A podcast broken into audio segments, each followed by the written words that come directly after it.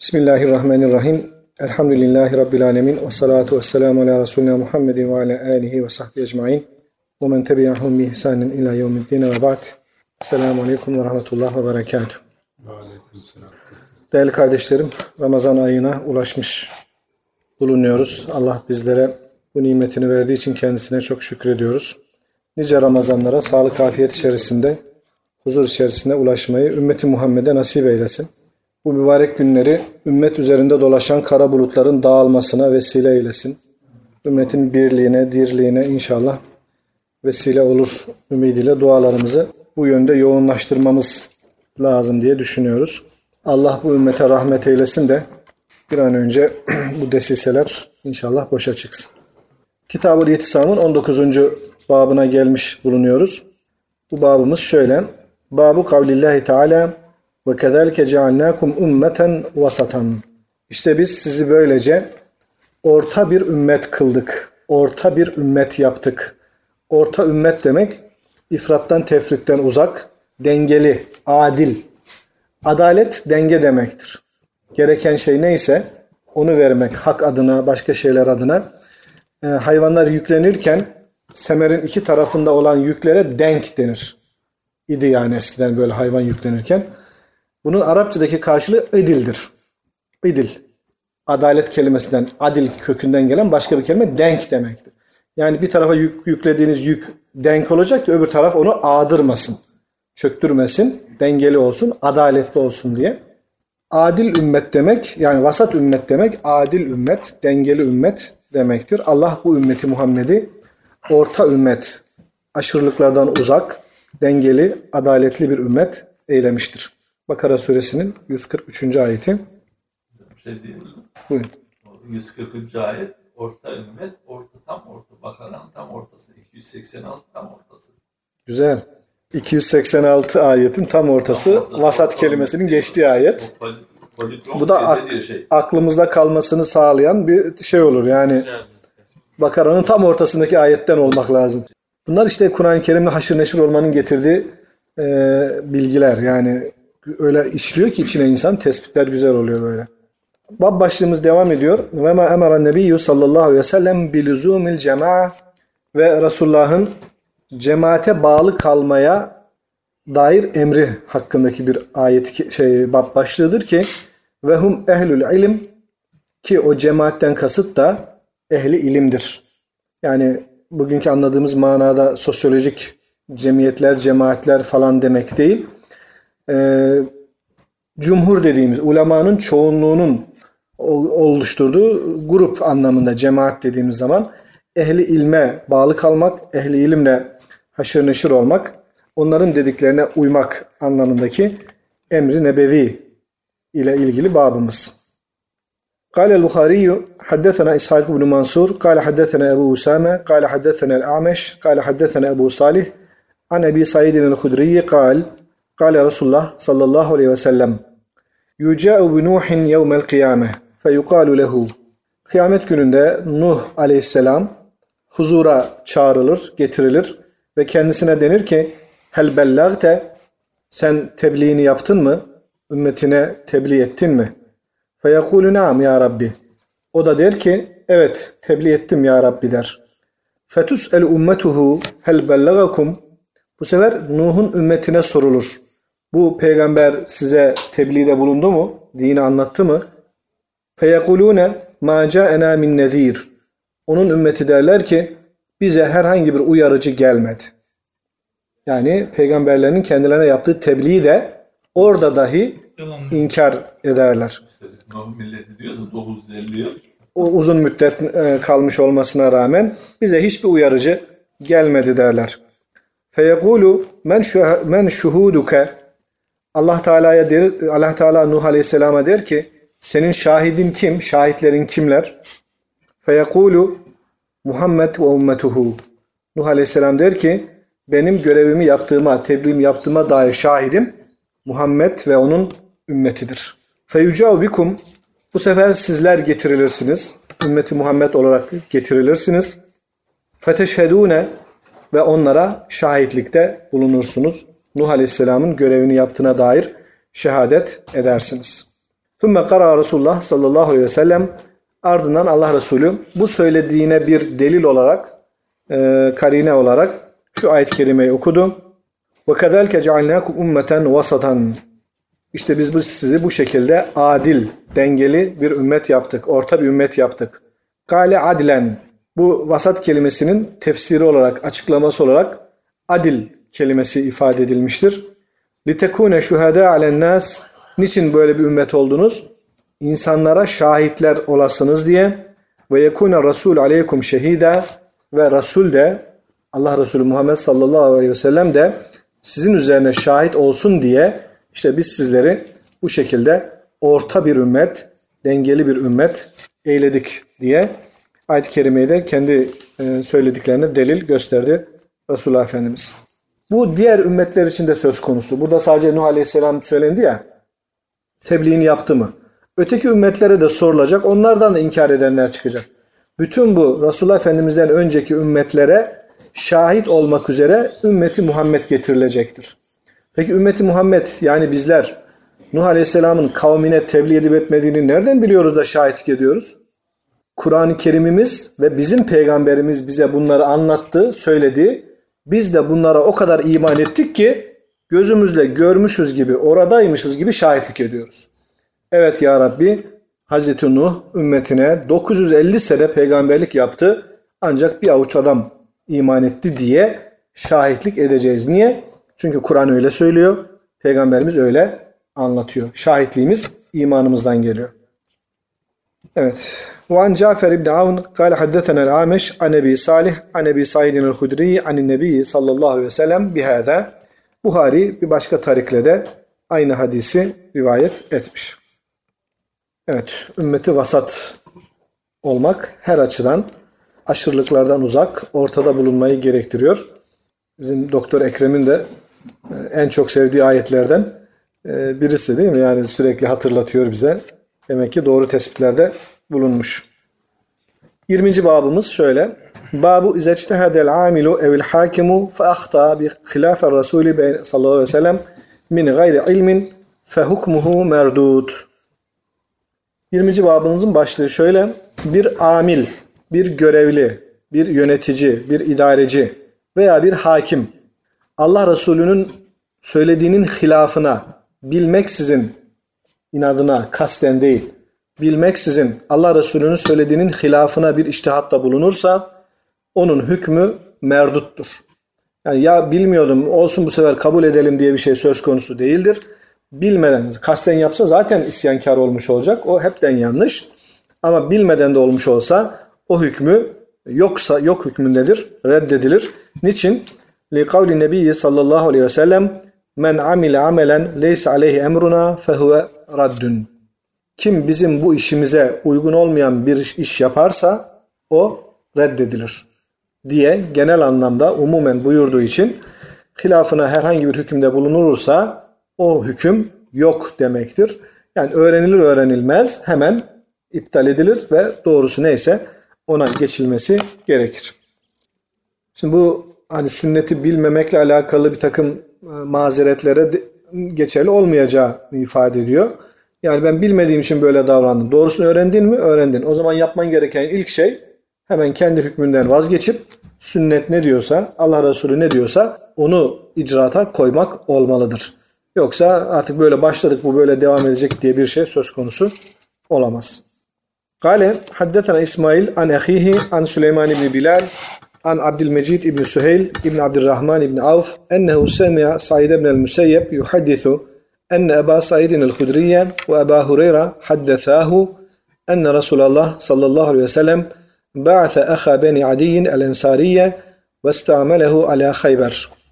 Hem Ebu Said'in hem Ebu Hureyre'nin beraberce rivayet ettiklerine göre Allah Resulü e, Beni Adi'den Ensar kabilelerinden biri olan Adi yollarından birini e, Hayber'e görevli olarak gönderdi. Amil olarak gönderdi. Yani bu amil dediğimizde ilk aklımıza gelen zekat toplama memuru olarak oradaki o bölgenin e, zekatlarını toplayıp Medine'ye getirmekle görevlendirilen kişi. Vel amilin aleyha diye zekatın dağıtılacağı ayetlerde ayette ki hususlardan sayılan maddelerden birisi de vel amilin aleyha zekat memurlarıdır. Yani zekattan onlara da ücretleri ödenecektir. Bu kişinin adının e, Sevat bin Guzeyye olduğuna dair e, bir bilgi varmış. Sevat bin Guzeyye. Onu Hayber'e görevli olarak gönderdi Peygamber Efendimiz. Fekadime bi temrin cenibin. Adam oradaki topladığı hurmalarla Medine'ye geldiğinde bakıldı ki getirdiği hurmaların hepsi iyi kalite hurma. Seçkin hurmalar getirmiş. Fekale lehu Resulullah sallallahu aleyhi ve sellem bütünüyle seçkin güzel kaliteli hurmaları görünce Efendimiz buyurdular ki Ekullu temri Hayber hakeza Hayber'in bütün hurmaları böyle mi? Yani hep birinci sınıf güzel hurma mı yetişiyor Hayber'de diye sordu. Kale la vallahi ya Resulallah. Vallahi böyle değil ya Resulallah. İnna leneşteri sa'a bis sa'ayni minel cem'i. Biz kötü hurmadan iki sağ verip bundan bir sağ alıyoruz. Ölçek olarak. Yani e, iki avuç kötü hurma verip bir avuç iyi hurma aldığımız için böyle oldu. Ben ben topladığım o kötü hurmalardan böyle ikiye birli takas yaparak iyilerini hep aldım geldim demek istiyor. Fekale Resulullah sallallahu aleyhi ve sellem bunun üzerine Efendimiz buyurdular ki La tef'alu bunu yapmayın. Velakin mislen bi mislin yapacaksanız eğer misli mislinedir. Neyse o. iyisi kötüsü olmaz. Hurmaysa bu bir ölçek hurmaya iyi hurmaya bir ölçek kötü hurma verebilirsiniz. Çünkü cinsi aynı olduğu için iyisine kötüsüne bakılmaz. Bire bir olursa bu alışveriş caizdir. Ama böyle olmayacaksa ev yahut da bi'u hâzâ ve işterû bi min hâzâ. Şu kötüyü satın, bunu satın, bunun parasıyla iyiden alın. O zaman bir alışveriş gerçekleşmiş olur. Akit ortaya çıkmış olur. Böyle takas yoluyla e, hani faize, ribaya düşecek bir durum ortadan kalkar. Aynı cinsten diyoruz. Tabii. Kötüsünü sattın. Yani yani kötüsünü 5 liradan sattın. iyisini 10 liradan aldın. Böylece alışveriş yaparsın. Sonuçta aynıya gelir. Yani ikiye bir diyelim ki takas yapmış gibi olursun ama o alışveriş öyle yapmak haram, caiz değil. Böylesi caiz olmuş oluyor. Böyle yapmayın diyerek onları uyardı. Ve kezelkel mizan bütün tartılan şeyler böyledir. Bütün tartılıp ölçülen şeylerde durum böyledir diyerek Efendimiz onu düzeltmiş oldu. Şimdi babımızla ilgisi bunun adam Hayber'e gitti. Bilmediği bir meselede kendi iştihatta bulundu. Ya bu kötü hurmalardan çuval çuval Medine'ye taşımaktansa hani yükü de yarıya indiririm diye düşündü belki. Değil mi? Yani ikisi iki verip bir alınca yük de yarıya düşecek. Ee, böylece iştihatta bulundu. Takas etti. iyilerini getirdi. Ha. Sünnete muhalif bir iştihatta bulundu. Ama Hazreti Peygamber bunun böyle olmaması gerektiğini hemen kendisine uyarmış oldu. Tabii nasıl düzeltildi? Bu adam tekrar o hurmalar iade mi edildi? Geri getirildi mi getirilmedi mi? Açıkçası onunla ilgili bir bilgimiz yok. Ama bu yapılan alışverişin geçerli olmadığını belki de oradaki sahiplerine e, yeni bir ödeme yapmak suretiyle durum düzeltilmiş olabilir. Yani mesela ev araba alırken de araba değiştirirken de galeriye götürüyorsunuz yeni araba işte bunu şuna sayalım falan o Bu ölçekli tartılan şeylerde.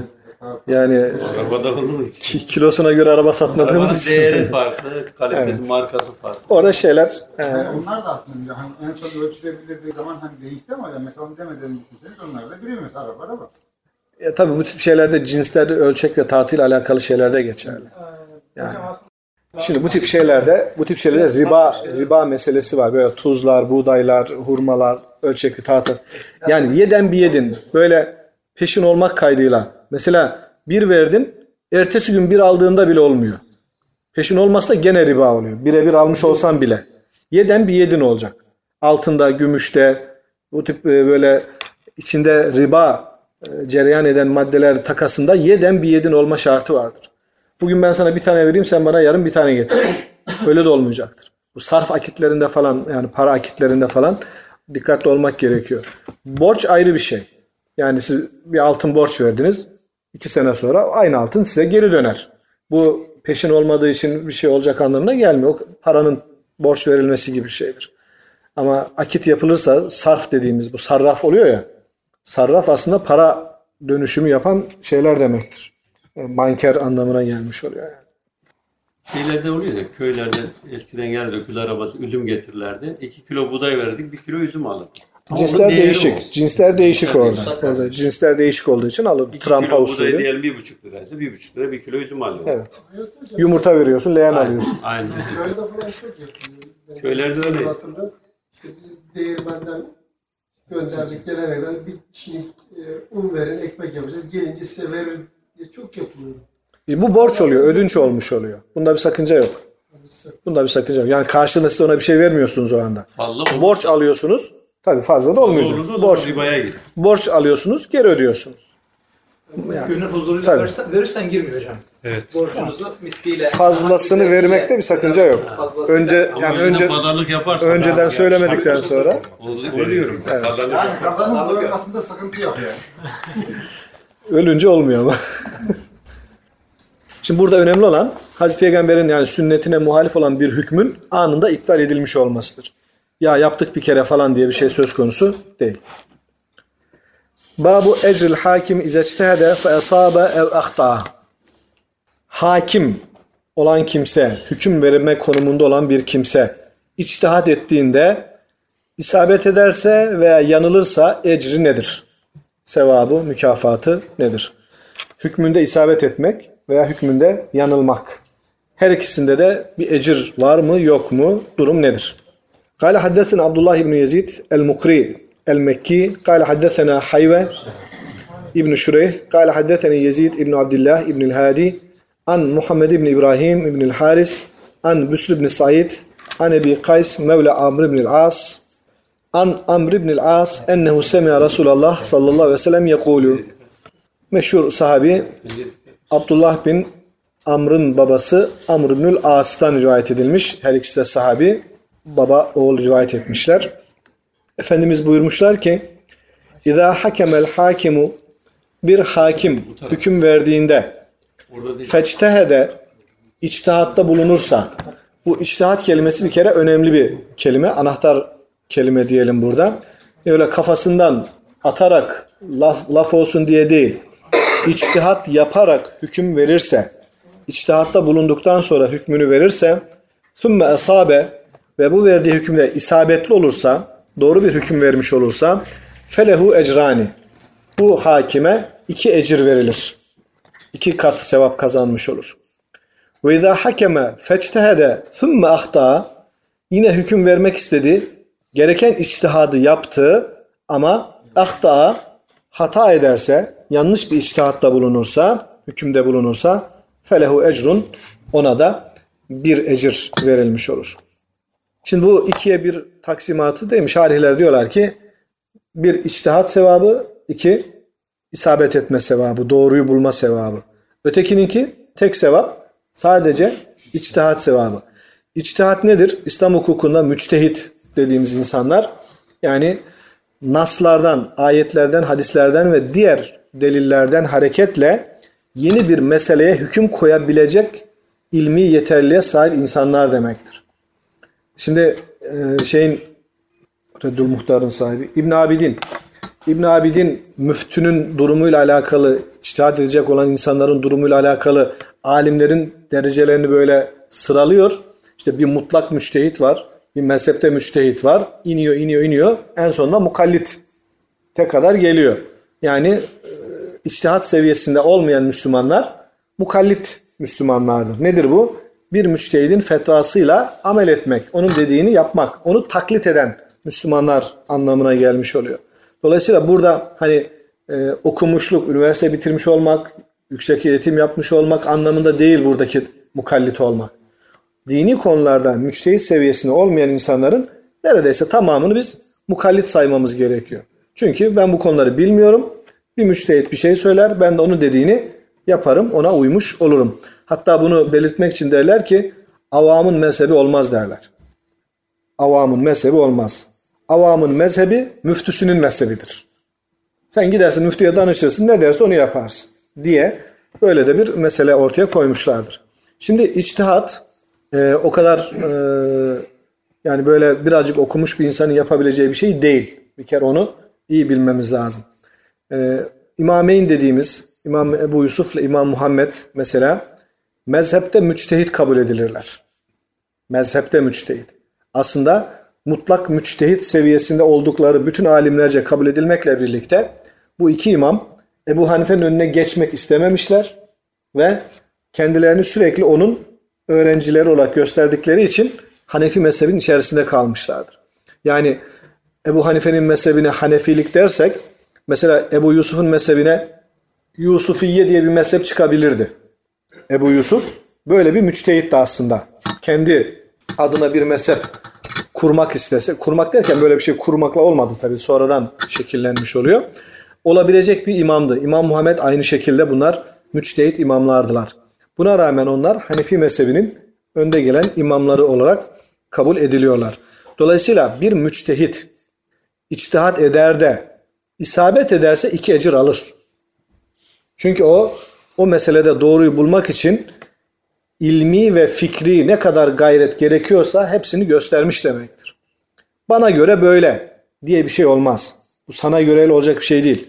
Ayetleri, bütün ayetleri, hadisleri, bütün hadisleri varsa ondan önce sahabe kavilleri, şunlar bunlar açısından meselede başka görüş beyan eden insanların durumları varsa onların hepsini falan bir gözden geçirip sonuçta bu meselenin hükmü şöyle olmalıdır diye bir kanaate varabilir bir müçtehit.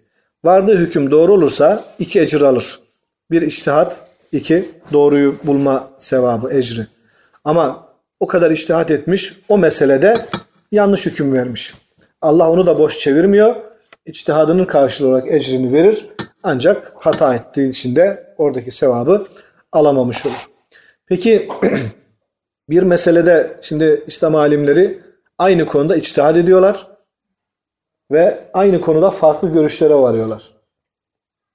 Değil mi? Hanefiler bir şey diyorlar, Şafiler başka bir şey diyorlar. Böyle farklılıklar var. E, Bir tanesi doğruysa bunların öteki yanlış mıdır? Ona yanlış demiyoruz. Yani o da doğru.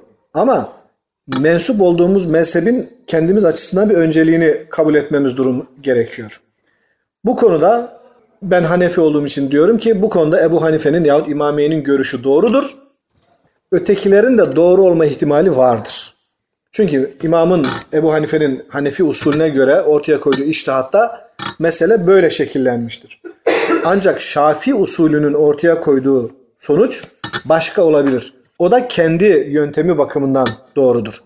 Bu biraz şeye benzeyebilir mi bilmiyorum örnek vermek gerekirse. Yani bir noktaya gitmek gerekiyor. Bugün bu navigasyon cihazları işte örnek vermiş olayım mesela. Giriyorsunuz gideceğiniz yeri. Diyor ki 3 tane yer buldum diyor. Koordinat buldum diyor. Güzergah buldum. Biri 7 kilometre, biri 7,5 kilometre, biri 6 kilometre. Yani hangisinden gidersen git diye sana yol göstereceğim diyor. Şimdi yolların üçü de doğru aslında. Üçü de hedefe götürecek bizi. Ama birisi biraz kısa, birisi biraz trafikli, biraz birisi uzun dolaşıyor falan. Ama neticede oraya varmış oluyoruz. Bu noktada belki müçtehitlerin, mezheplerin farklı görüşlerini aynı noktaya ulaşan farklı güzergahlar gibi görmemiz gerekiyor. Yoksa buradan gitmedikten sonra gittiğin hiçbir yolu ben kabul etmiyorum. Ya ama ben de geldim işte bak. Tamam senden 3 dakika geç geldim. Ama buraya geldim gene. Demek ki doğruya ulaşmışım dememiz gerekir öteki mezheplere bakışımız açısından. Bir göz ameliyatını değişik usullerle yapma yöntemi vardır değil mi? Yani sonuç iyi olduktan sonra yani doktor hastayı sağlığına kavuşturursa iki ecir alır. Göz kör olursa bir ecir alır. Göz kör olursa ayvayı yer. Yok o iştihadında bulunduğu gerekeni yaptı ama Allah şifa vermedi. Ne yapacaksın? Hatta bazen dedi ki farklı yorumlar, yaklaşımlar. Önce reddedilir. Aradan yıllar geçer. Ona gelinir. ona gelinir. Ona gelinir. bu iyiymiş. Denir. Dedi, Olur. Evet. Bu dedi zaten sevgili hocam Peygamber Aleyhisselam e, o dönemde Kur'an okumayla ilgili. Hazreti Ömer zamanında birisi okuyor, başka, birisi başka okuyor, birisi başka okuyor. Tabii o kıraat meselesi. Yedi harf dediğimiz Kur'an-ı Kerim'in yedi harf üzerine nüzuluyla ilgili bir bilgi vardır. Yani Kureyş'in lehçeleri var. Aynı Türkçenin lehçeleri olduğu gibi. E, Hazreti Ömer kendi bildiğinin dışında bir okuyanı duyunca adam biraz da yaka paça peygamberimize getiriyor. Bu diyor benim bildiğimden başka türlü okuyor diyor. E, oku bakayım diyor. Okuyor. E, Kur'an böyle nazil oldu. E sen oku bakayım. O da bildiği gibi okuyor. Böyle de nazil oldu diyor. Buna yedi harf diyoruz. Bu kişilerin kendiliklerinden değiştirdikleri bir şey değil. Yani içtihatla olan bir şey değil. Lehçe farkı diyebileceğimiz bir şey. Örnek göstermek istedim. Yani bazen bir konuda birden fazla doğru olabilir. Olabilir. Olabilir. Böyle görmek lazım. Ama diyelim ki o meselede Hanefi hukukunda usule göre iştihad etti ama o usul çerçevesinde varması gereken doğruyu bulamadı. İçtihadın sevabını gene alır. Hocam bu hadis muhataplara şimdi mesela Sakarya'da var mı? Allahu alem bilemem ki yani kimin müştehit durumunda olduğunu ancak yani bu konuda yetkinliğini yetkinliğini göstermiş olan insana şey var mesela İbn Abidin'in müştehitleri sıralarken söylediği hususlardan bir tanesi de meselede müçtehit. Meselede müçtehit. Yani belli bir alanda ihtisasını yapmış, o konuda iştahat edebilir durumda olan insanlar vardır. Günümüzde de diyelim ki fıkıh hocalarımız, İslam hukuku alanında çalışan hocalarımız kendi çalışma alanlarıyla ilgili olarak müçtehit durumuna gelmiş olabilirler. Eğer bu noktada şey yapabilirlerse. Yani şimdi Hayrettin Hayrettin Karaman hocayı e, müçtehit kabul etmek durumundayız. Mesela göz e, ameliyatı farklı yollarla yapılır. O zaman göz alanında müçtehit, müçtehit oluyor. Müçtehit oluyor evet öyle diyorum. Eğitim alanında bir eğitimci, pazarlama Ama tabii o alanlar gibi. İslam ilimlerine göre şey sayılmadığı için yani e, içtihat dediğimiz mesele yani orada ne yaparsan yap yani eğitimde öyle de yapsan olur böyle de yapsan bunun dini anlamda bir caizdir, farzdır, mübahtır, mekruhtur denecek bir hükmü yok. Bu daha çok İslami ilimlerle alakalı yani meselelerle alakalı hükümlerde geçerli olan bir konu. Yani iştihat kelimesi dini bir Kavram. kavram. Kavram. Dolayısıyla Nasları yorumlayarak Evet. yeni hüküm ortaya koyabilmek demektir. Yani bir dönem biliyorsunuz bir yorum yapıldı 28 Şubat'ta askerlerin iştihat yaptığı ile ilgili. Ee, müçtehit sayılmadıkları için onların içtihadı geçersizdir. Sünneti gördüğünüzde onlardan sarfı nazar edeceksiniz. Evet, müçtehitlik öyle. Ee, Ben müçtehidim demekle olan bir şey değildir. O insan kendi zaten gösterir. Diğer ulema onu ancak tartabilir. Yani bir insanın müçtehit olduğunu ancak ehli anlar. Değil mi? Nasıl bir e, ilmi seviyede olduğunu ancak onun ilmini tartabilecek durumda olan insanlar belirleyebilirler. Bana göre falanca müştehit ben ona uydum gidiyorum. Yani e, işine geldiği gibi müştehit tercih etme durumundayız şu anda. Yani halkın öyle bir algısı da ortaya çıktı. İşte e, ekran müçtehitleri, ekran hocaları yani çok güzel konuşuyor. Söyledikleri benim hoşuma gidiyor. Kafama yatıyor. Ben onun dediklerine uyacağım. İyi de o müştehit değil ki. Hepsi hata. Yani söylediklerinin hepsi hata belki. Dolayısıyla e, işte bu ilim dindir. Dininizi kimden aldığınıza iyi bakın dediği gibi Muhammed bin Sirin'in bu konularda dikkatli olmak durumundayız. Bu hadisten dolayı bir- birileri içtihadı gevşetebiliyorlar. Yani ya yanılırsam tek sevap alırım ne olacak sanki? Bu mesele böyle algılanmamalıdır. Yani içtihat kavramını dediğimiz gibi. Evet, iştihat kavramının içini doldurmazsak iş bu duruma gelebilir. Ya ne olacak sanki yani yanılmış olsak bile tek sevap alıyoruz gene. Böyle bir şey yok. Çünkü sen gereken iştihadı daha yapmadın ki. İştihat durumunda olan bir insan da değilsin. Dolayısıyla kafana göre hüküm verip de yanılırsam tek sevap alırım demek sadece Ehliyetsiz bir adamın kazada haklı olmasına rağmen cezalandırılması olması gibi bir şey. Çok doğru bir şey. Yani evet ehliyetsiz araba kullandıktan sonra ne yapsan suçlusun. Ne yapsan suçlusun. Mesela şöyle hocam, mesela bir insan çıkıp ben de ameliyat yapabilirim deyip girişse biz ne deriz hepimiz buna? Evet. Ya arkadaş- Katil dersiniz. E yani sen bir geç şuralardan bir geç bir, bir- hatta uzman olmak bile yetmiyor Evet. bazı ameliyatlar için. Evet yani örnekler e, hayata yansıtmak bakımından güzel bunlar. Ee, işte müştehidi de böyle görmemiz lazım. Herkes onun için müştehit İşin, koymamak lazım. işinde ehil olan, ehliyet sahibi olan, e, İslam ilimlerde tabii ihlasıyla, ameliyle bunların hepsinden hesaba katmak lazım. Yani sadece lafta e, bilgi satan bir insan olmak bu iş için yeterli değil tabii ki. Yani o kadar müçtehit varmış. Yani dört tane temel müçtehit kalmış. Yani demek bu öyle borsası olan bir şey değil. Yani e, orta Her şeyde dört varmış öyle bir şey. Ee, 4 de indir 4 vardır tabii yani. Onu orada da öyle bir e, hüküm çıkabilir. Yani bu e, içtihat kelimesini çok iyi anladığımız zaman bu hadis ancak bize bir şey söyleyebilir. Yoksa ben okudum, baktım, internete girdim, Google'da araştırdım. E, böyle değilmiş hüküm. Bu içtihat falan değil. Yani bu, bu böyle bir şey olmaz. Evet hadis şöyle devam ediyor. Kale e, hadisin ravilerinden Yezid bin Abdullah diyor ki فَحَدَّثْتُ بِهَذَا الْحَدِيثِ بِهَذَا الْحَدِيثِ Ebu Bekir bin Amr bin Hazm fekale. Ben bu rivayeti Ebu Bekir bin Amr'a da söyledim, bahsettim. Fekale o da dedi ki bana Hâkeza haddeseni Ebu Seleme İbn Abdurrahman an Ebi Hureyre. Ben bu hadisi aynen bu şekilde başka bir tarikle Ebu Hureyre'den dinledim dedi. Bu kayıtlar hadisin hani sağlam yollarla geldiğini e, göstermek için ayrıca düşülen kayıtlar olarak görmemiz lazım. Şimdi cehd kelimesi var ya biz mesela cahd etmek deriz. Yani oğlum biraz cahd et. Yani Anadolu'da biz, bizim orada kullanılan bir kelime. Gayret etmek demek. Bütün gücünü sarf etmek demek. Sen önce bir cahd et, Allah verir. Yani sen elinden geleni yap, sonucunu Allah takdir eder demektir. Cehd, içtihat oradan gelen bir kelime. Çaba sarf etmek. Bütün gücünü, varını, yoğunu, imkanlarını seferber edip o konuda elinden geleni her şeyi yapmak demek. Sonuna kadar, sonuna kadar her ihtimali değerlendirmek ve bir karara varmak. Dolayısıyla eksik yapıldığında yapılacak daha bir takım şeyler varken kısa yoldan hükmü vermek içtihat anlamına gelmez. Henüz bütün şeyler değerlendirilmedi. ihtimaller değerlendirilmemiş olur.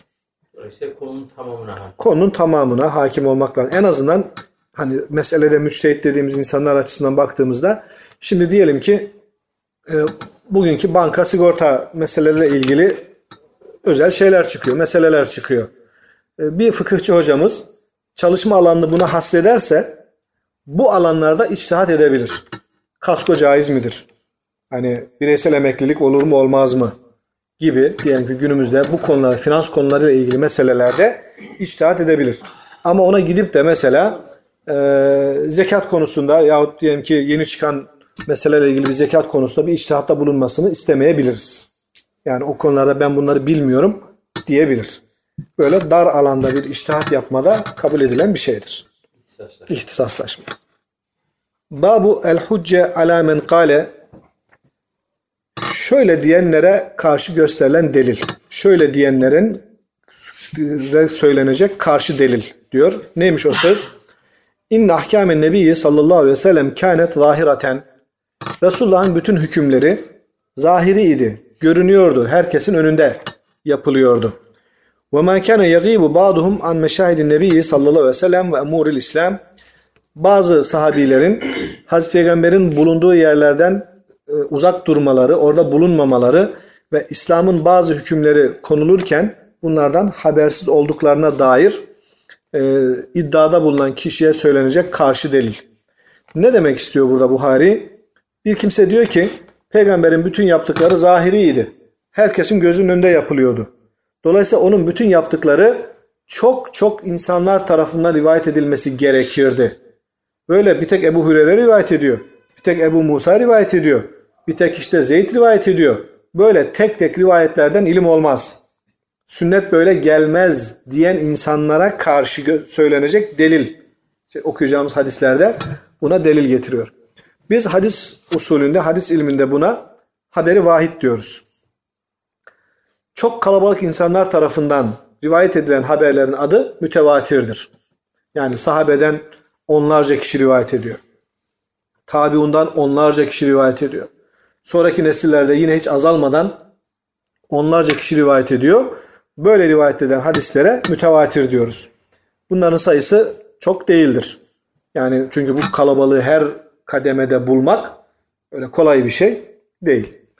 Ama bu kadar seviyeye ulaşmamış bir şekilde rivayet edilen hadislere ise haberi vahid diyoruz. Tek tek kişilerin haberi.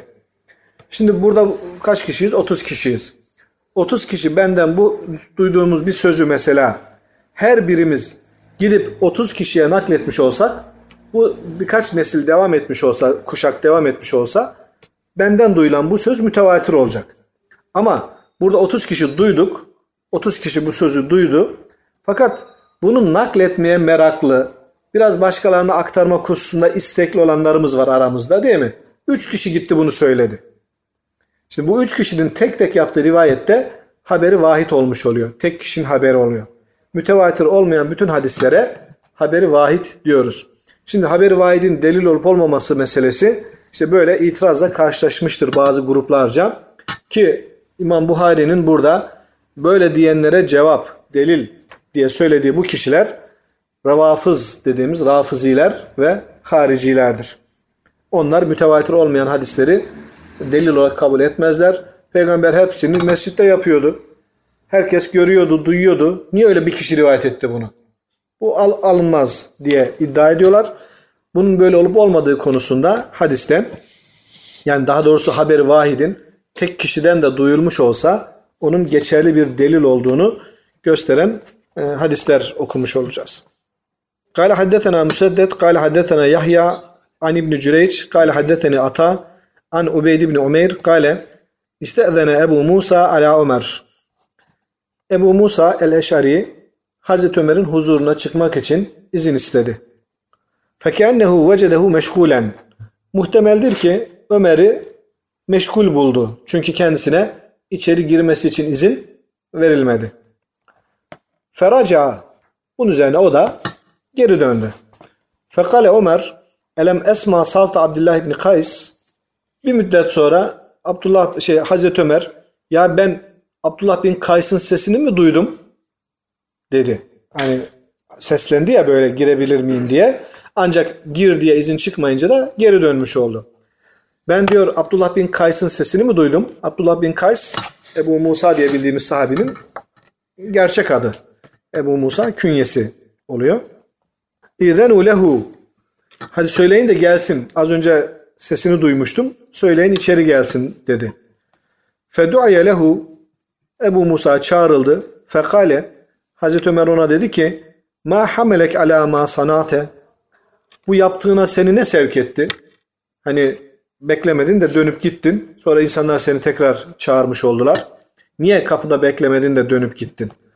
Fekale Ebu Musa da dedi ki İnna kunna nu'meru bihâzâ Bizler böyle yapmakla emrolunmuştuk. Yani Allah Resulü bize böyle davranmamızı emretti dedi. Kale bunun üzerine Hazreti Ömer dedi ki fe'tini ala hâzâ bi beyinetin ya bana buna dair bir beyine, bir delil getireceksin. Ev leyef'alenne bike. Yoksa ben sana yapacağımı bilirim. Yani ya peygamberin sana böyle yapmanı emrettiğine dair kendinden başka bir delil getireceksin ya da ben sana yapacağımı bilirim dedi. Fentalaka ila meclisin minel ensar. Bunun üzerine Ebu Musa meclisin bir meclisine şey ensardan olan bir grup sahabinin yanına geldi. Fekalu durumu anlattı tabi kendilerine. Onlar da dediler ki La yeşhedü illa esagiruna Buna en küçüklerimiz bile şahitlik eder. Yani peygamberimizin bize böyle emrettiğine dair en küçüklerimizin bile bilgisi var diye Ebu Musa'yı desteklediler. Fekame Ebu Said el-Hudri fekale oradaki genç sahabeden birini gönderiyorlar. Ebu Said el-Hudri'yi Hazreti Ömer'e gönderiyorlar. Yani demek istiyorlar ki bu çocuk bile biliyor gibi bir mesele olsun diye. Fekale kad kunna nu'meru bihâzâ Ebu Said de aynı Ebu Musa'nın dediği gibi bizler böyle yapmakla emrolunduk. Neydi o emrolunan şey? Üç defa izin isterseniz de izin verilmezse geri dönün. Kapıyı çaldığınızda geri dönün demişti Peygamberimiz. Onu uyguluyorlar. Ebu Said el-Hudri de yine Ebu Musa'nın sözünü tekrar edince fekale Ömer Hazreti Ömer dedi ki Hafi aleyye hâzâ min emrin nebiyyi sallallahu aleyhi ve sellem Allah Resulü'nün bu uygulaması bana gizli kalmış. Benim bundan haberim olmamış. Elhani es-safku bil esvak çarşı pazarda yaptığımız işler, alışverişler bizi oyalamış demek ki. O mesele konuşulurken peygamberden ben duymamışım. Şimdi okuduğumuz hadisin bab başlığı ilgisi ortada. Yani peygamberin her yaptığını herkes biliyordu. Niye öyle tek tek kişiler rivayet ediyor diyen adama karşı delil gösteriyor Bukhari. Bakın diyor Hazreti Ömer gibi birisi bile çocukların bildiği hadisleri bilmiyordu. Bilemeyebilirdi. Yani olur işleri güçleri var. Çarşıda pazarda olabilirler. Her gün gelemeyebilirler Mes- Mescid-i Nebevi'ye. Dolayısıyla böyle bir iddia geçerli olmaz. Ebu Musa'nın sözünü öbürü de destekledi. Ne oldu? İki kişi rivayet etmiş oldu. Hazreti Ömer ne yapıyor bu sefer? Yani Ebu Musa'yı daha sonra ben seni töhmet ettiğimden değil, töhmet altında bıraktığım için değil ama insanlar böyle olur olmaz rivayet etmesinler diye böyle yaptım diye söylüyor.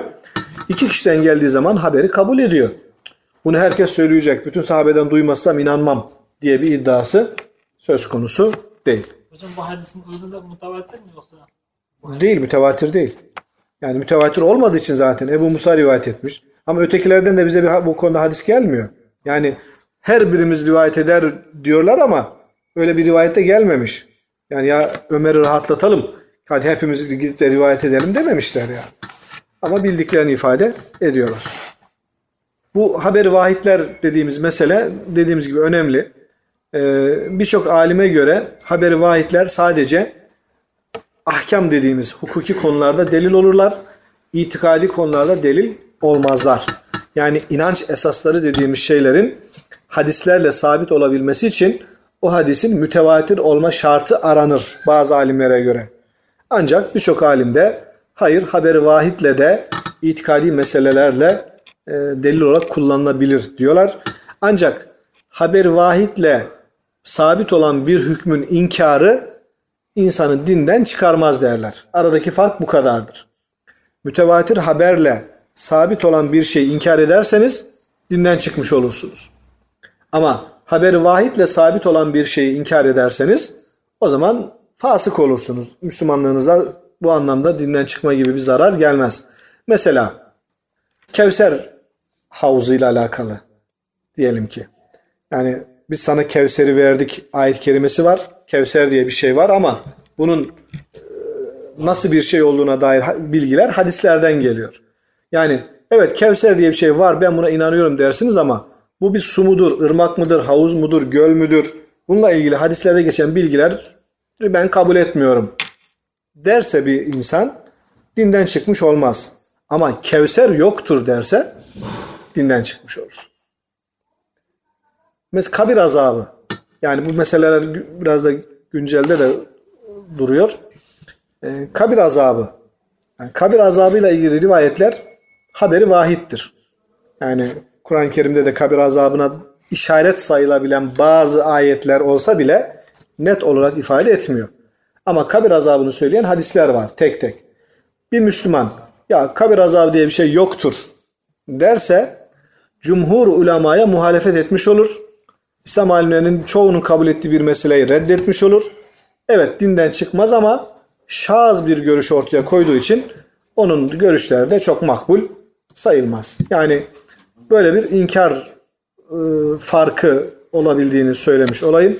Onun dışında haber vahitlerle itikadi meselelerde de delil olarak kullanılmasını caiz gören pek çok alim vardır. Biraz teknik bir bilgi oldu ama e, aç karna gidiyor mu bilmiyorum.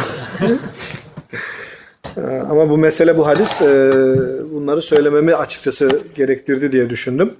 Bir de bizim artık bu ders seviyemiz e, bun- bunları bunları anlayacak durumda geldik Allah'a şükürler olsun yani. Birikimimiz yükseliyor. Evet.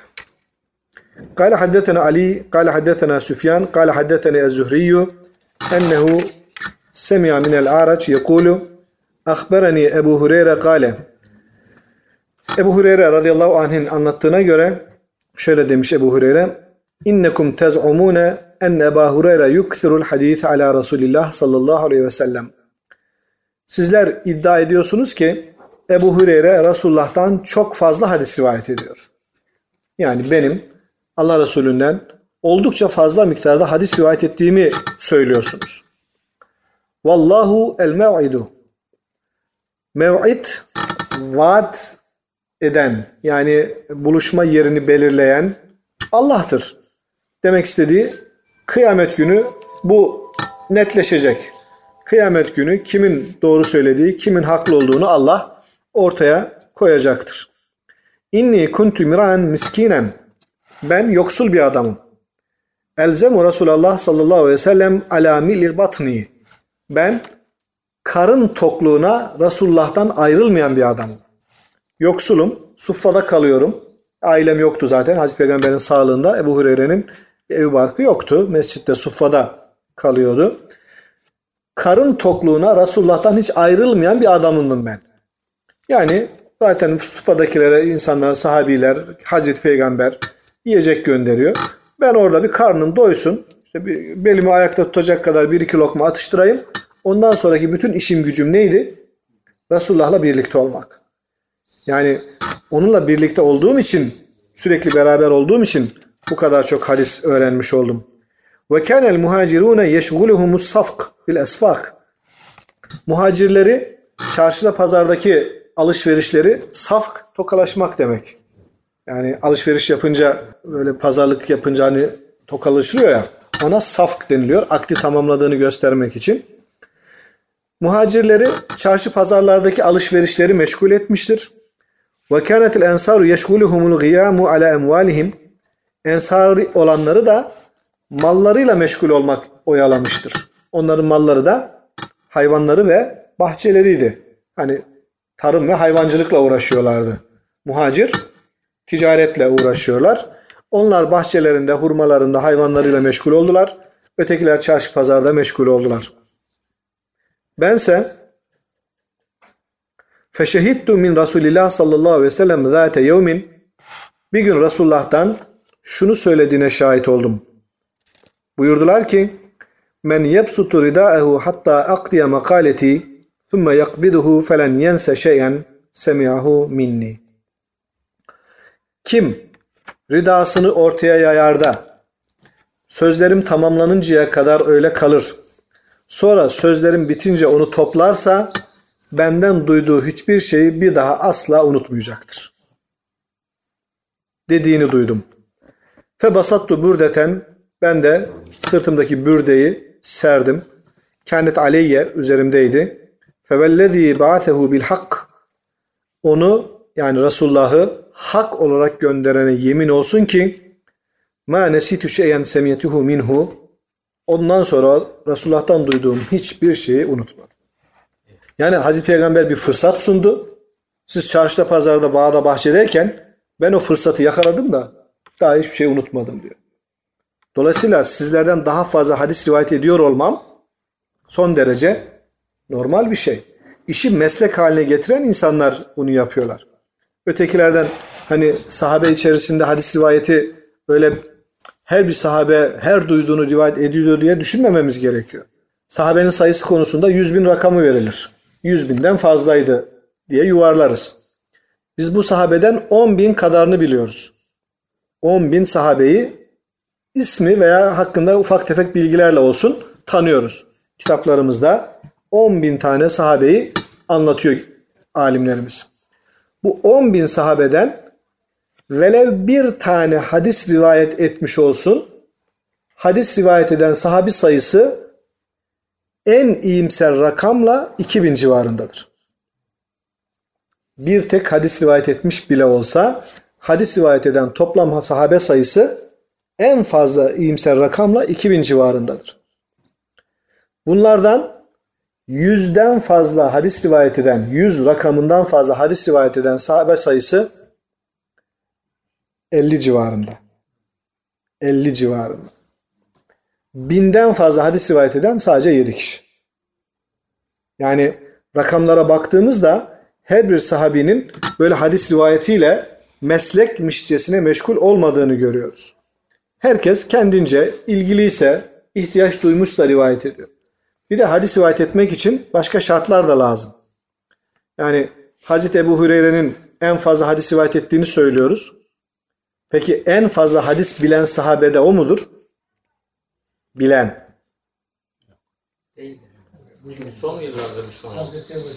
Yani bilmek dediğimiz şey eğer Hazreti Peygamberle uzun müddet beraber kalmakla doğru orantılı bir şeyse o zaman en çok hadis bilen sahabinin Hazreti Ebu Bekir Efendimiz olduğunu söylememiz lazım. Çocukluğundan beri beraber. İki yaş küçük peygamberimizden çocukluk arkadaşı.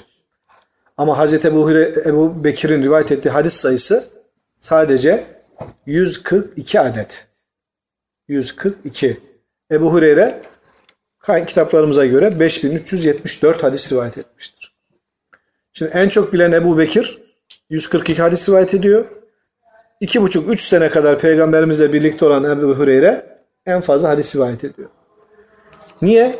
Hazreti Ebu Bekir peygamberimizden 2 sene sonra vefat etti. Hilafet meseleleri ile meşgul oldu. Bir de sahabenin hemen hemen tamamı hayatta. Yani Zahit bak ben bir hadis biliyorum gel sana onu söyleyeyim. E onu ben de biliyorum. Yani herkes aşağı yukarı bilgiye vakıf. Hadis rivayet etmeyi gerektirecek bir durum henüz ortaya çıkmadı.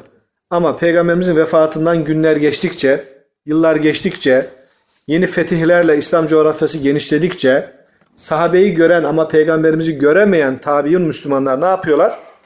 Ta- sahabileri yakalıyorlar, yaşayanları. Anlatsana peygamber ne yapardı? Anlatsana peygamber nasıl ederdi? Nasıl yürürdü? Nasıl giderdi? Nasıl hükmederdi? Bu meselede ne yaptı? Tebük'te ne yaptınız? Hayber'de ne ettiniz? Bunlar soruldukça ne oldu? Anlatayım yeğenim gibi durumlar ortaya çıktı ve yaşayan, uzun yaşayan sahabiler başta olmak üzere hadis rivayet etmek için fırsat buldular. En çok hadis rivayet eden sahabilerden Ebu Hureyre 58 yılında vefat etti. Peygamberimizden sonra 40, 58, 50, 42 sene daha yaşadı. Değil mi? 42 olmuyor mu? Yanlış hesap etmeyeyim şey. Yani Hazreti Ayşe annemiz yine aynı şekilde 57 yılında vefat etti. Enes bin Malik 93 yılında vefat etti. Peygamberimizden sonra daha 83 sene yaşadı. Yani hadis rivayet etmek için bol bol fırsat buldu bu insanlar. İmkanlarda sahabi diğer insanlar da geldiler. Bu yaşayan sahabilerden hadis öğrenmek istediler. Böylece bu rakamlar ortaya çıkmış oldu. Şu halde şu halde bab başlığında söz konusu edildiği gibi Hazreti Peygamber'in her söylediğini, her yaptığını bütün sahabe duyuyor, biliyor değildi. Tek tek rivayet etmişlerdir ve bu tek tek rivayetler de İslami ilimlerde hadis ilmi çerçevesinde delil olarak kullanılmaya müsaittir. Evet. Babu men ra'a terken nekiri minen nebiyyi sallallahu aleyhi ve sellem hücceten la min gayri rasul. 23. babımız Allah Resulü'nün huzurunda yapılan bilgisi dahilinde olan bir şeyi reddetmemesini hüccet kabul eden kimse hakkındadır. Hazreti Peygamber'in huzurunda yapılan bilgisi dahilinde yapılan bir şeyi inkar etmemesi, reddetmemesi o işin yapılabilirliğine, cevazına bir delildir diyen kimselerin hakkındadır. La min gayri rasul bu Resulün dışında bir başkası için söz konusu değildir. Bu da çok önemli bir tespit. Yani takriri sünnetten bahsediyoruz. Hazreti Peygamber'in bir kavli sünneti var, sözleri, bir fiili sünneti var, yapıp ettikleri, bir de takrirleri var. Yani onayları var. Huzurunda birisi bir şey yapıyor, birisi bir şey söylüyor. Peygamberimiz de görüyor, duyuyor, biliyor ama ses çıkarmıyor. Demek ki onun yapılmasında bir sakınca yoktur. O da sünnet derecesine yükselmiş oluyor. Bu hüküm Resulullah dışında bir başkası için geçerli değildir. Ya işte ben Hayati Hoca'nın gözünün önünde yaptım bunu, o da bir şey demedi. Demez, nereden desin? Bilmiyor ki bir şey. Yani o konuda meseleyi bilmediği için ses etmemiştir. Olur mu desin, olmaz mı desin, ne yapsın? Dolayısıyla peygamberin dışında bir meselenin bağlayıcı delil haline gelmesi mümkün değildir. O halde işte falanca hoca efendi yaptı, filanca şeyh yaptı, filanca şöyle dedi. O halde bunda vardır bir hikmet falan gibi aramak İslami bakımdan geçerli bir delil değildir. Yani hocanın sünneti diye bir şey yok. Hocanın sünneti olmaz. Mesela hocanın sünneti dedikleri değil mi hocam? Kıyafetini ona benzetiyorlar. Sakalını ona benzetiyorlar. E, tabii o konular yani İslami açıdan peygamberimizin sünnetine uygunluğu nispetinde bizi etkileyebilir. Değilse o falancanın kendi şahsi tarzıdır, şahsi görüşüdür diyebiliriz. Yani illa onun gibi bir şekle surete bürünmek durumunda da olmamalıyız. Eğer ya- şey değilse yani aykırı değilse. Bu takriri sünnetin delil olduğunu gösteren bir baptır. Dolayısıyla Peygamber Efendimizin e, bilgisi dahilinde olan şeyler onun sünneti kapsamına dahildir. İbn Hacer Kitabul İlim'de bir hadisi şerh ederken sahabe-i kiramın peygamberimizin saf düzeni tutarken bazen böyle ileri geri karışık duruyorlardı ya. Hazreti Peygamber onlara diyor ki saflarınızı düzgün tutun ben sizi arkamdan da görüyorum. Hazreti Peygamber'in gözünün önünde değil de arkasında yapılmış olan bir şey bile diyor İbn Hacer takriri sünnet durumuna gelir. Çünkü o arkasından da görüyordu diyerek meseleyi oraya bağladığı bir olay var. Şimdi rivayet hatırlamadım ama yani Hazreti Peygamber'in e, bulunduğu ortamda yapılmış olan bir şeyin ona gizli kalmayacağını e, ifade etmiş oluyor. Örneğimizi okuyalım. قال حدثنا حماد بن حميد قال حدثنا عبيد الله بن معاذ قال حدثنا أبي قال حدثنا شوبة عن سعد بن إبراهيم عن محمد بن المنكدر قال Ra'aytu Cabir ibn Abdullah yahlifu billahi inne ibne Sa'id ed-Deccal. İbnül Münkedir diyor ki Muhammed İbnül Münkedir ben sahabeden Cabir bin Abdullah'ın İbnü Said Deccal'dir diye yemin ettiğini duydum diyor. İbnü Said bazı rivayetlerde İbnü Sayyat diye geçer. İbnü Sayyad'ı belki daha çok duymuş olabiliriz. İbnü Sayyad veya buradaki şekliyle İbnü Said Deccal'dir diye yemin ettiğini duydum diyor Cabir'in. Kultü dedim ki tahlifu billahi İbnül Münkedir Cabir'e diyor ki Allah'a yemin ediyorsun. Yani o kişinin deccal olduğuna dair yemin ediyorsun. Olur mu böyle şey diyor. Kale Cabir de diyor ki İnni semiyete Ömer yahlifu ala zâlike inde nebiyyi sallallahu aleyhi ve sellem felem yunkirhu nebiyyü sallallahu aleyhi ve sellem. Ben Ömer'in peygamberin yanında bu şekilde yemin ettiğini duydum. Peygamber de onu inkar etmedi. Yani İbn-i Sayyad Deccal'dir diye Ömer yemin etti. Peygamber de bunu duyduğu halde niye öyle diyorsun olmaz böyle bir şey demedi. Dolayısıyla Hazreti Peygamber'in onayladığı bir şeye ben niye yemin etmeyeyim ki diyerek delil göstermiş oluyor. İbn-i Sayyad kim? İbn-i Sayyad Medine'de bir Yahudi çocuğu. İlginç bir çocuk. 10-12 yaşlarındayken böyle kahinlik yapabilecek durumda böyle e, kayıptan haber verme, bilgi verme gibi bir takım durumları var. İnsanlar ondan çekiniyorlar. İbn-i Sayyad'la uğraşmaktan falan çekiniyorlar. Artık şöhreti bayağı çoğalınca bir gün Hazreti Peygamber de yanına Hazreti Ömer'i alarak onun yanına gidiyor. Aklından da bir şey tutuyor. Yani test edecekler. Şimdi gizliden gizliye İbn-i Sayyad'ı takip ediyorlar. Şey yapmıyorlar. e, yani çocuklarla oynuyor İbn-i Sayyad. Hazreti Peygamber'in ve Hazreti Ömer'in onları izlediğini annesi görünce e, işte Muhammed geldi, Muhammed geldi deyince onlar toparlanıyorlar falan. Hazreti Peygamber diyor ki eğer bu dedikleri gibi olsaydı annesi haber vermeden önce bizim geldiğimizi bilirdi. Demek ki dedikleri kadar değil. Ama sonra ona diyor ki yani aklımdan sana bir şey tuttum diyor. Nedir o diyor. Çocuk duh diyor. Duh diyor. Hazreti Peygamber de orada ona e, hani nasıl bir şey söylüyordu hadisten hatırlayamadım. Kes, kes sesini. Kes sesini sus falan der gibi bir, bir şey söylüyor. E, meğer Hazreti Peygamber aklından Duhan suresini tutmuş. Duhan suresinin duhunu şey yapıyor. E, söyleyebiliyor. O duh derken de Hazreti Peygamber hani dilin kurusun falan anlamına gelen bir şey söylüyor. Ee, ve oradan uzaklaşıyorlar. Ona bir şey demiyorlar. Bunun Deccal işte Hazreti Ömer de orada diyor ki bu sefer bu adam böyle bir çocuk bilince vallahi bu Deccal diyor. Yani yalancının teki. Deccal yalancı demek. Yani özel bir isim değildir. Ee, yalancı anlamında bir sıfat olmuş oluyor. Bu İbn-i Sayyad'ın daha sonra Müslüman olduğu rivayetlerde geçiyor. Yani bu kişi Deccal diye geçiyor ama daha sonra Müslüman olmuş Ee, ve oğlu da İbn-i Sayyad'ın oğlu da e, değerli kabul edilen, sika kabul edilen hadis ravilerinden birisidir. Buradan şunu anlıyoruz. Yani e, Deccal tek bir kişi değildir. Peygamberimiz zamanında da vardı. Belki öncede de vardı.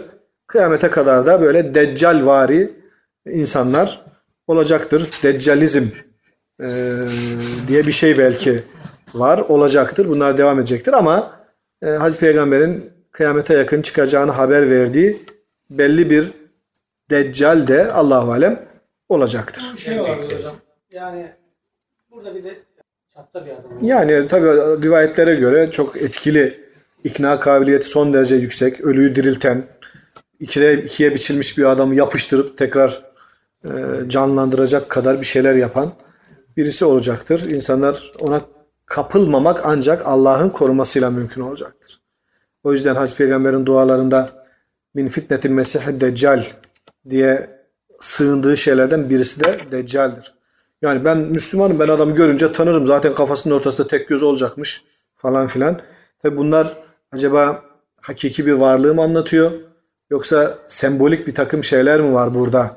Yani tek gözden maksat nedir? Bu neydi? İlluminati. İlluminati midir mesela yani herkesi böyle oyalayan, bağlayan, herkesi ikna eden o gizli teşkilat mıdır Deccal? De, onların Deccal olduğunda şüphe yok. Vallahi Deccaldirler. yani ben de Hazreti Ömer'den aldığım cesaretle yemin edeyim. Vallahi Deccaldirler onlarda ama o Deccal peygamberin hadislerinde çıkacak dediği Deccal yine o mudur? Başka bir şey midir? O konuda kesin bir şey söyleme imkanımız Allahu alem yoktur. Evet.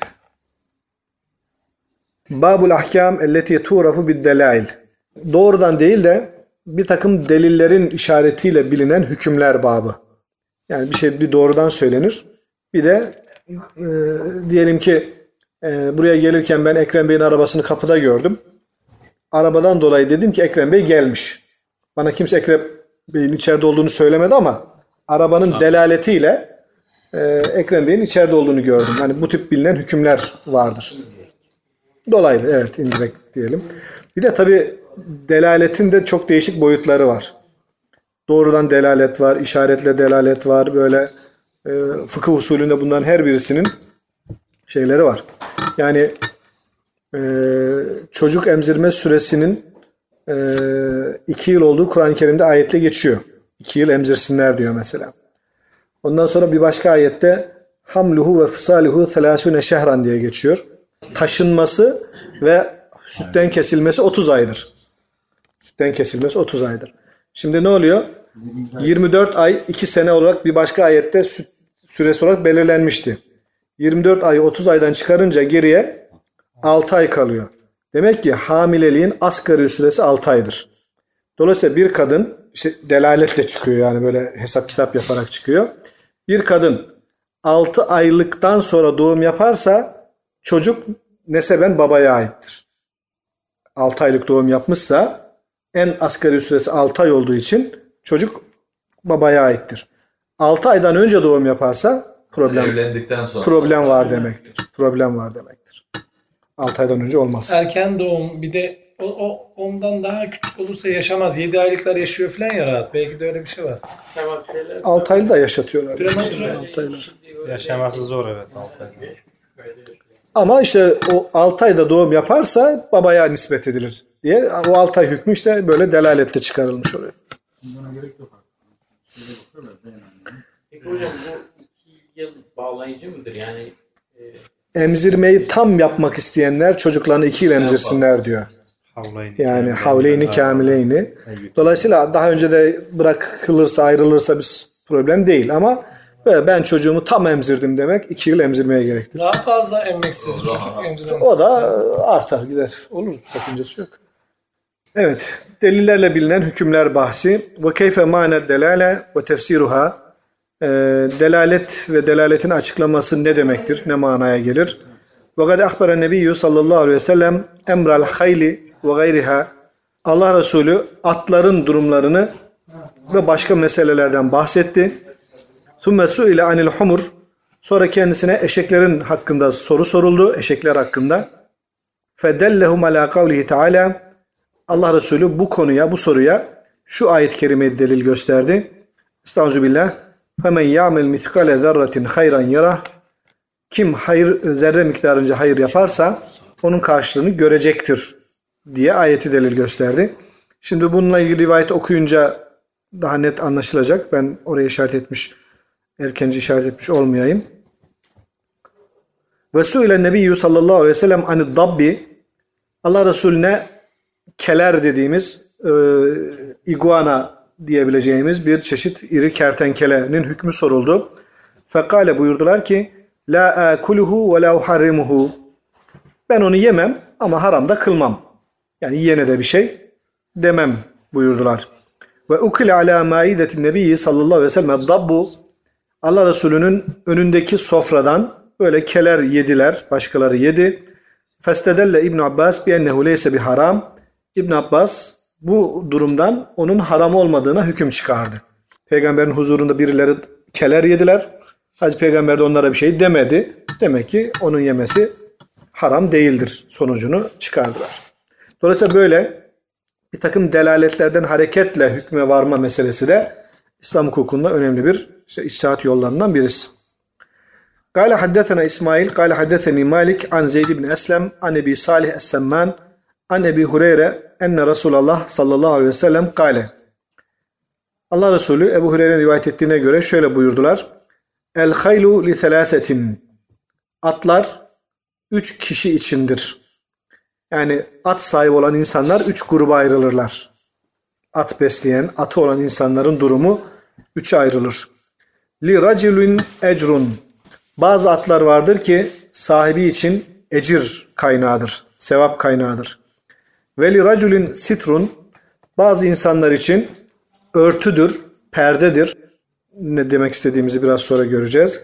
Ve ala raculun vizrun. Bazı atlar da vardır ki sahibine günah kazandırır. فَاَمَّا الرَّجُلُ الَّذ۪ي lehu ecr Atların sahibi için ecir olduğu kişiler şunlardır.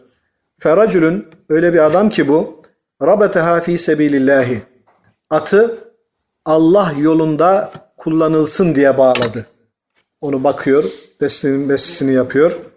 Featale fi featale fi mercin ev ravdatin atı uzun bir iple bir otluğa, çayıra veya bir bahçeye bağlıyor. Esabet fi tiyaliha zâlikel merci ve ravdeti kâne lehu hasenat.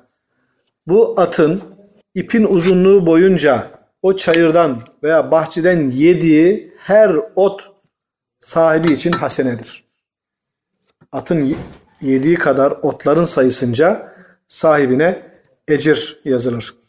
وَلَوْ اَنَّهَا قَطَعَتْ تِيَلَهَا Eğer bu hayvan bir de ipini koparacak olursa bir hayvanı böyle uzun bir iple bir yere bağlamaya siz ne dersiniz? Örükleme. Örüklemek. Biz de örüklemek diyoruz. O Taraklı ile Tokat arasındaki bağ işte.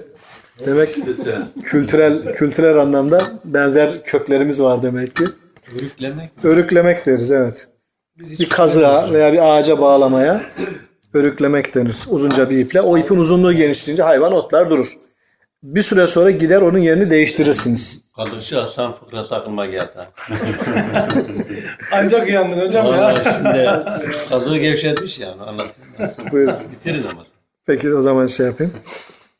Evet. Bu hayvan eğer ipini de koparacak olursa festennet şerefen ev şerefeyni ipi kopardıktan sonra böyle bir tepe veya iki tepe dolaşıp gelirse hani ipini kopardıktan sonra kim tutar onu? Nerede güzel ot var? Onun peşine gider de böyle bir iki tepe dolaşırsa kânet âthâruha bu hayvanın bastığı ayak izleri ve ervâthuha dışkıları o sağda solda bıraktığı dışkıları hasenatin lehu bu sahibi için gene ecir hasene olarak yazılır. Velev enneha merrat bineherin eğer bu hayvan bir dereden bir ırmaktan geçer de feşerbet minhu oradan suyunu içerse velem yurid en yeskiye bihi halbuki sahibi ona su vermeyi falan da düşünmemişti. Çünkü bağladığı yerde su yoktu ama hayvan gitti kendi suyunu bulur da içerse kâne delke hasenatin lehu bu içtiği su da sahibi için gene ecir olarak yazılır. Ve hiye lizelke raculu ecrun işte bu hayvan sahibine sürekli hasene kazandırır, ecir kazandırır. Ama sebebi ne? Bu hayvan sadece ve sadece fi sebilillah kullanılmak için bakılıp besleniyor. yüke gitmiyor. Binekte kullanılmıyor. Yarışa sokulmuyor. Hani Tarla sürmüyor. Hiçbir şey yapmıyor. Hini hacette hini hacette hayır cihat çıkarsa, savaş çıkarsa savaşa gidecek. Ve racülün ikinci grup at sahibi olan insanlar rabataha teganniyen ve teaffufen. Bu hayvanı bu kişi niçin bağlamış bakıyor. İnsanlara muhtaç olmamak, başkalarına el açmamak için bakıp besliyor. Yani atı kendi ihtiyaçları için kullanıyor. Ya eşeğini ver de atını ver de bir odun getireyim, bahçe süreyim falan, su taşıyayım dememek için o hayvana bakıp besliyor. وَلَمْ يَنْسَ حَقَّ اللّٰهِ ف۪ي رِقَابِهَا Ancak hayvana bakım yaparken, beslerken Allah'ın hakkını unutmuyor. وَلَا ظُهُورِهَا Sırtı konusunda da Allah'ın hakkını unutmuyor. Nedir sırtı konusunda? Çok yük taşıyamayacağı yükü yüklemiyor. Yani dikkatli bakıyor hayvanla, ezmiyor, üzmüyor, merhametli davranıyor. Allah'ın hakkına riayet ederek bu hayvanla ilgileniyorsa fehiye lehu sitrun bu hayvan da onun için bir perdedir, bir örtüdür. Nedir bu perde? Yüz suyunu başkalarına dökmesini engelleyen bir perde. İnsanlara muhtaç olmuyor. Kendi hayvanıyla güzelce işlerini görüyor, geçinip gidiyorsa bunun için insanlara muhtaç olmamak, iffetli yaşamak için bakıyorsa hayvana bu da onu bu tip insanlara el açmaktan, yüz suyu dökmekten koruyan bir engel, bir perdedir. Ve raculun rabataha fahran. Üçüncü insan ise atı övünmek ve riya için bakıp besliyor. Fehi ala delke vizrun. Bu da o adam için günahtır. Günah kaynağıdır. O at o evde kaldığı sürece adam günah kazanmaya devam ediyor. Çünkü böbürleniyor. İşte İngiliz tayı var, Arap atı var, yarışlarda birinci geliyor falan. Sebep sadece gururlanmak, Hocam e, övünmek. Araba var. araba Daha gelmedim arabalara. Ee, ve suile Resulullah sallallahu aleyhi ve sellem anil humur. Hazreti Peygamber böyle atların hükümlerinden bahsetti ya atlar sahipleri için değişik durumlar arz ederler. Peki eşekler ya Resulallah? Kale buyurdu ki Efendimiz ma enzelallahu aleyye fiha illa hadihil ayetil fadzel camia. Allah bana bu konuda herhangi bir ayet nazil etmedi. Ancak şu eşsiz ve kapsamlı, şumullü bir ayet var ki o da şöyle diyor. Femen ya'mel miskale zerretin hayran yarah men ya'mel miskale zerretin şerran yarah. Eşeklere, konu eşekler olduğu için kim zerre miktarınca iyilik yaparsa Allah onun karşılığını gösterir. Kim eşeklere zerre miktarınca şer yaparsa Allah onun cezasını verir. Yani he? öyle. Yani konuyla ilgili olarak ayet ona delil gö- gösteriyor Hazreti Peygamber. Eşeklerle ilgili konuda bir ayet gelmedi bana. Yani şu eşeğe bakan şöyledir, bu eşeğe bakan böyledir diye bir bilgim yok. Ama şu kapsamlı her konuya uygun düşebilecek ayeti ben bu konuda da kullanırım diyor Hazreti Peygamber. Delalet için gösteriyor. Delil olsun diye gösteriyor. Dolayısıyla eşeklere de iyilik yaparsanız onun karşını görürsünüz Dolaylı bir şey. şer yaparsanız, kötülük yaparsanız cezasını görürsünüz demiş oluyor. veya atlar gibi eşekler ne amaçla dedik ki üç amaca göre nasıl kullanırsanız ona göre karşılığında. Hayır öyle delil göstermedi işte. Yani eşekleri de atlara kıyaslayın demedi Hazreti Peygamber. Buradan şunu anlıyoruz ki Hazreti Peygamber'in atlar konusunda verdiği bu bilgi bir vahye dayanıyor. Sadece atlar için geçer. Evet atlar konusunda bana böyle bir vahiy bildirildi demiş oluyor. Çünkü eşekler konusunda Allah bana bir ayet bir vahiy indirmedi. Ancak şu ayet ona da kullanılabilir. Kim zerre miktarınca iyilik. Zerre miktarınca eşeğe de yapılmaz mı zerre miktarınca iyilik? Veya kötülük. Dolayısıyla onun karşılığında bir şekilde görecektir diyerek ayeti bir başka yerde delil olarak göstermiş oluyor. Şimdi arabalar konusu bizim kıyasen çıkaracağımız bir şeydir. Yani insan arabasıyla işte yaptığı hizmetinde şurada burada kullanıyorsa, başkasına muhtaç olmak istemiyorsa veya ne araba be desinler diye öyle bir arabaya biniyorsa ona göre de hükmü değişecektir. Allahu alem. Peki ve ahiru davana elhamdülillahi rabbil alemin.